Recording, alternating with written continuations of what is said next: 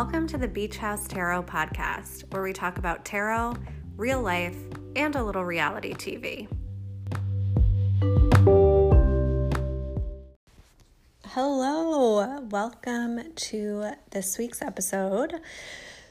If you listened to last week's, I apologize. I know the sound quality was terrible, so hopefully this week will be better. But as I said last week, I don't really know what I'm doing.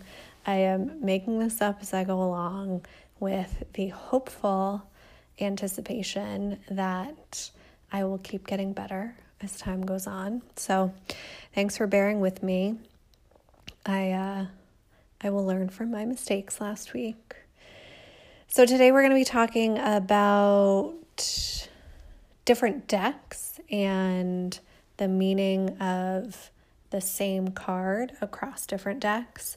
And then I'm going to talk a little bit about Below Deck and some relationship patterns that we see on that show and how the Four of Cups plays into that. So first, talking about different decks. So there are so many different tarot decks available out there. People make their own.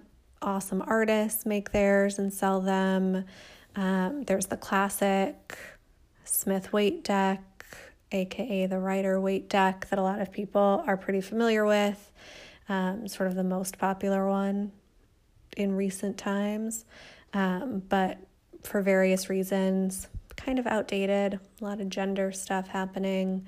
Um, people just don't really connect with it necessarily. So there are a ton of different decks out there, and people often wonder, like, the Four of Cups in one deck has this picture on it, and in a different deck has a completely different picture on it, or maybe it's not even cups, maybe it's a chalice or a bowl, maybe the suits are totally different. This definitely comes into play when we get into the court cards. Some decks, the court cards are completely sort of divorced from the whole court concept. Like, they're animals or they're other types of imagery.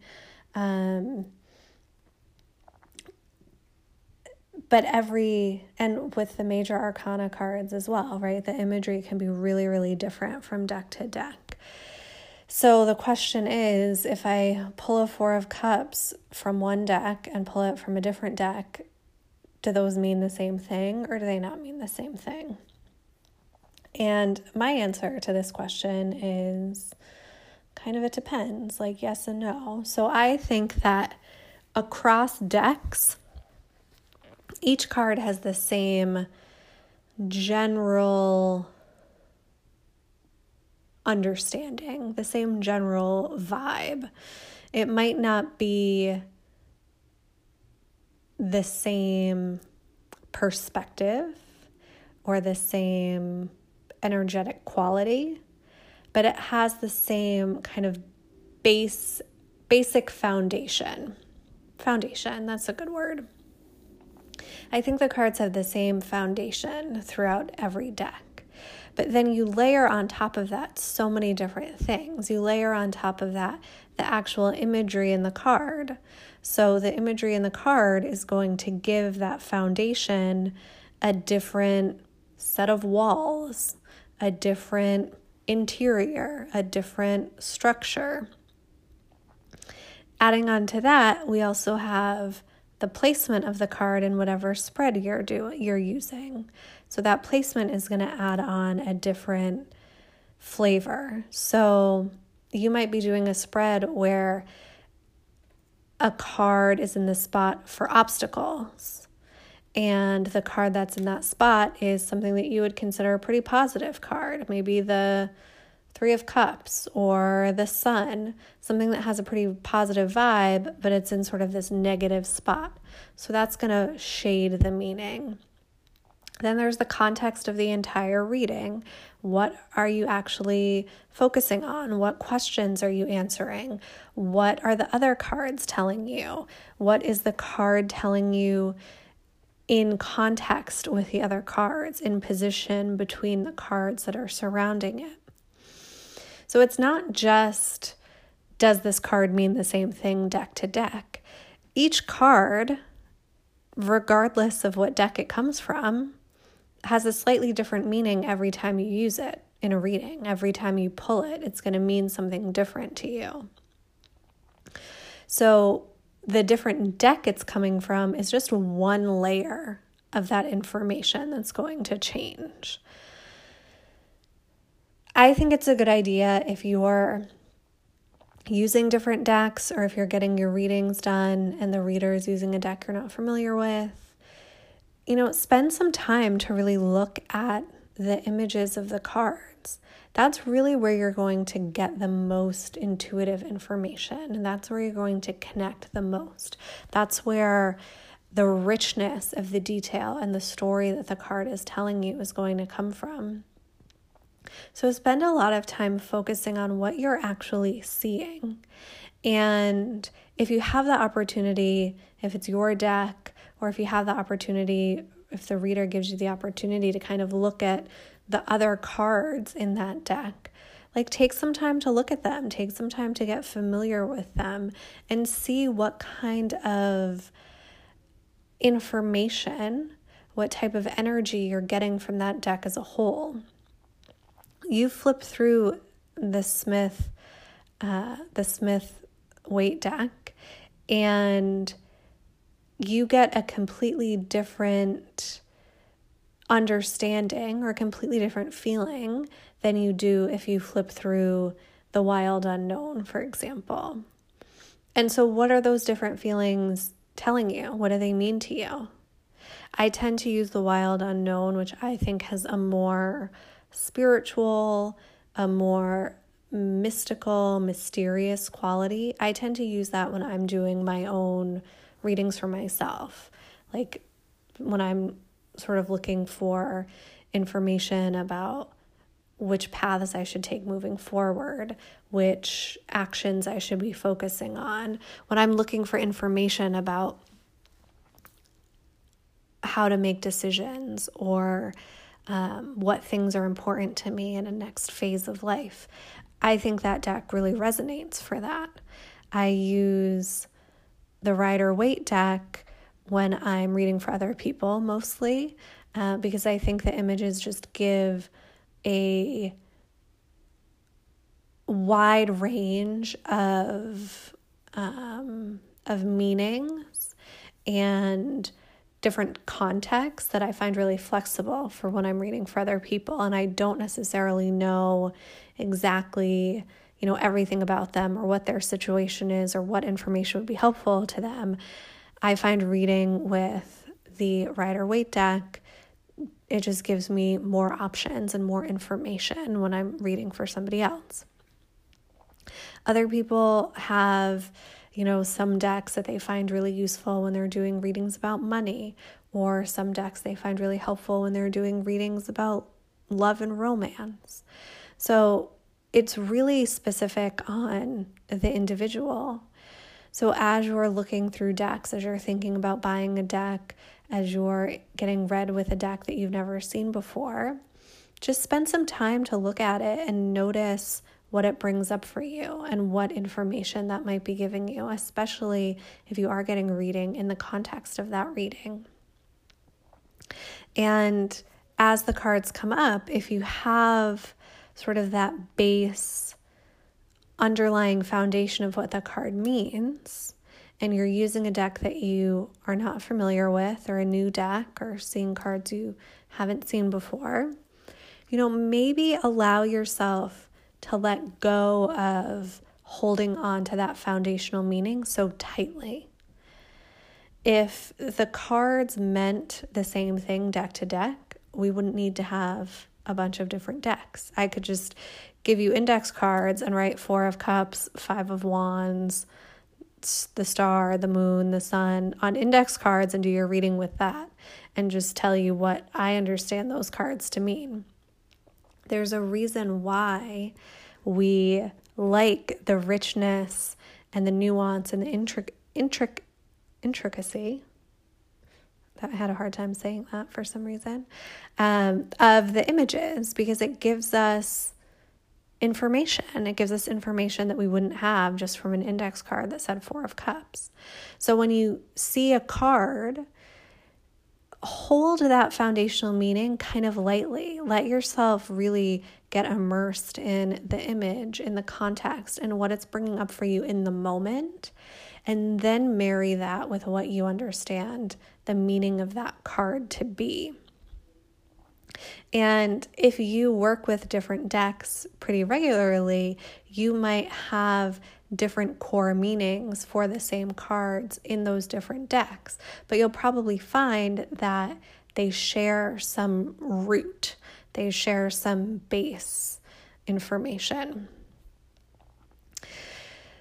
So that is my basic summary, or my basic answer to the question of, do the same cards in different decks mean the same thing? Yes and no. The different deck is just one other layer of information that's going to change the meaning of the card. But I think throughout, deck to deck, there is some foundational root that is pretty similar. So the next thing we're going to talk about today is a little below deck.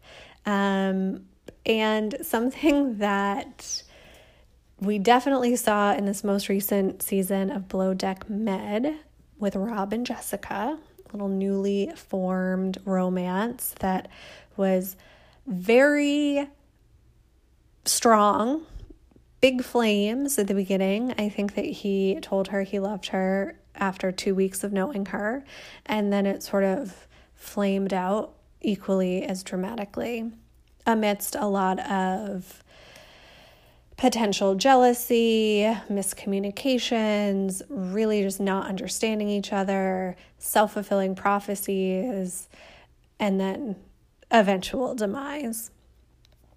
And we see this pattern playing out a lot in a lot of different stories and shows and movies and T V, but I think Below Deck gives us a pretty clear example of it, because it's this group of people in a really artificial situation. If you're not familiar with the show, it's about people who, a small group of people working on a super yacht for a charter season, and we see the different groups of guests come and go, and we're really watching how the crew of the yacht interacts in their relationships and how they navigate that throughout the season. So they're stuck on this boat for like six to eight weeks basically with each other. And I think a lot of us can relate to being in these very intense situations with a small group of people. You form really intense bonds with them.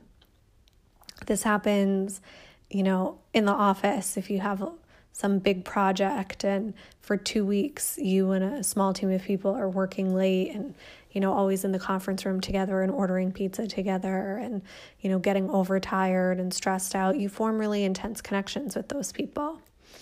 And we see on Below Deck, these intense connections generally lead to some sort of love connection, whether physical, emotional, both. And sometimes they work out, most of the time they don't. And what we saw with this most recent situation with Rob and Jessica is that they were both pretty insecure, I would say. They were both had a lot of baggage in terms of previous bad relationships. And I'm completely just judging them from afar, obviously, not knowing them, so if you do know them, I might be completely wrong. Um, but th- it seemed like they both felt like they weren't worthy of being loved. Like they both had a lot of like insecurity and self-esteem issues happening that made them feel like they couldn't trust the fact that the other person did love them and did want to be in a real relationship with them. So because they couldn't trust that, every time something happened that they could interpret as reinforcing that belief, they went with it. So, you know, Jessica thought that Rob was talking to somebody else on the crew, too much and being too flirtatious with her. And so she took that as evidence that he actually did not want to be in a relationship with her. And when she would get upset by things like that, Rob took that as evidence that she didn't want to be in a relationship with him and that she was looking for every opportunity to leave, to leave the situation, to leave the relationship. So it really became this self-fulfilling prophecy, and they were both unable to communicate with each other about what they were really feeling, what they were really afraid of. And when they did try to talk about it, they were just talking about the surface level, right? Oh, you were talking to her, you did this, you acted this way, you said this to me. And they weren't really getting at what they were fundamentally afraid of and what that fundamental insecurity was. So they were really pushing each other away because they didn't feel like they deserved to be in a good relationship. So what does this have to do with tarot cards? So I think this situation is pretty summed up by the Four of Cups. And like with every card, every reader is going to read it differently, and every reader is going to read it differently depending on the situation and the reading. Those are my typical disclaimers that you'll hear me say over and over again. But for me, in general, the Four of Cups is a card of not feeling worthy.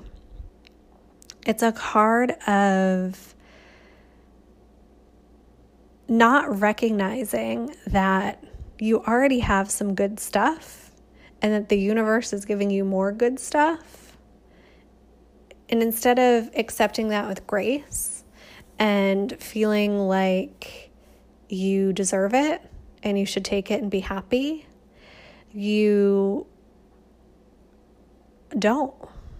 You, you kind of sit with, as the figure in the Rider-Waite deck is sitting, sitting with your arms crossed, kind of like, no thanks. Like, I don't want that good thing that the universe has put in front of me. And in the Wild Unknown deck, it's the image is a rat scurrying over some cups. And when I see that image, it gives me this sense of sort of the rat scampering out at the end of a big feast or a big banquet and just looking for the scraps. So there's this sense of feeling so in your own stuff, so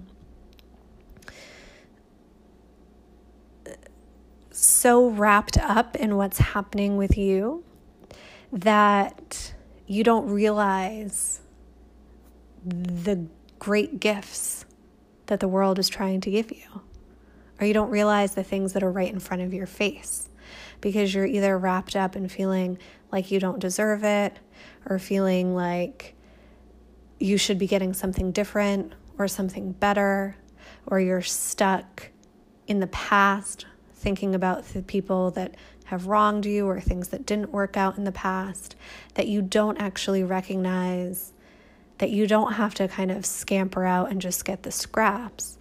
There's actually a whole banquet available to you if you just looked at it in a different way. There's actually this cup that's being offered to you as the fourth cup. You already have these other three cups in front of you. So, like, wake up, take advantage of it, take it for what it is, and stop pushing it away because you don't think it's good enough or you don't think you're good enough. So for me, these relationship situations, like with Rob and Jessica, that we see on Below Deck, where, you know, people a lot of times have this baggage from the past, don't feel like they can trust somebody, don't feel like they can be in a good, healthy relationship, even though that's really the thing that they want the most. And then when they have the opportunity for that, they push it away, and it becomes a self-fulfilling prophecy, and then it doesn't work out. Now, I have no idea if Rob and Jessica could have had a productive relationship. They probably couldn't. They definitely couldn't at this stage in their lives. But I do wonder what would have happened had they been able to really be clear with themselves and clear with each other about what was actually bothering them. And had they both felt really confident and worthy and deserving of a great relationship, might things have turned out differently for them? So that's really the instruction with the Four of Cups, is to let yourself be in a place of feeling like you deserve good things to happen. Stop scampering around for scraps because that's the only thing that you think you deserve. Stop turning your back to good things that are put in your life because you're stuck in the past, or because you don't think you deserve them, or because you can't recognize them as good. You think they're just another thing that's going to disappoint you or hurt you. So that's the instruction with the Four of Cups. I think it's pretty uh, relatable to a lot of relationship situations we see on T V, especially when people are coming from long histories of bad relationships.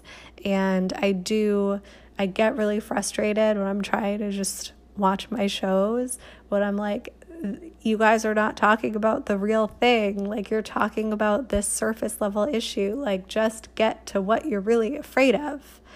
Um, but I guess the show would be a lot less interesting if people actually communicated on that level. So for the sake of entertainment, I guess I'll have to suck it up and uh, and let it go on.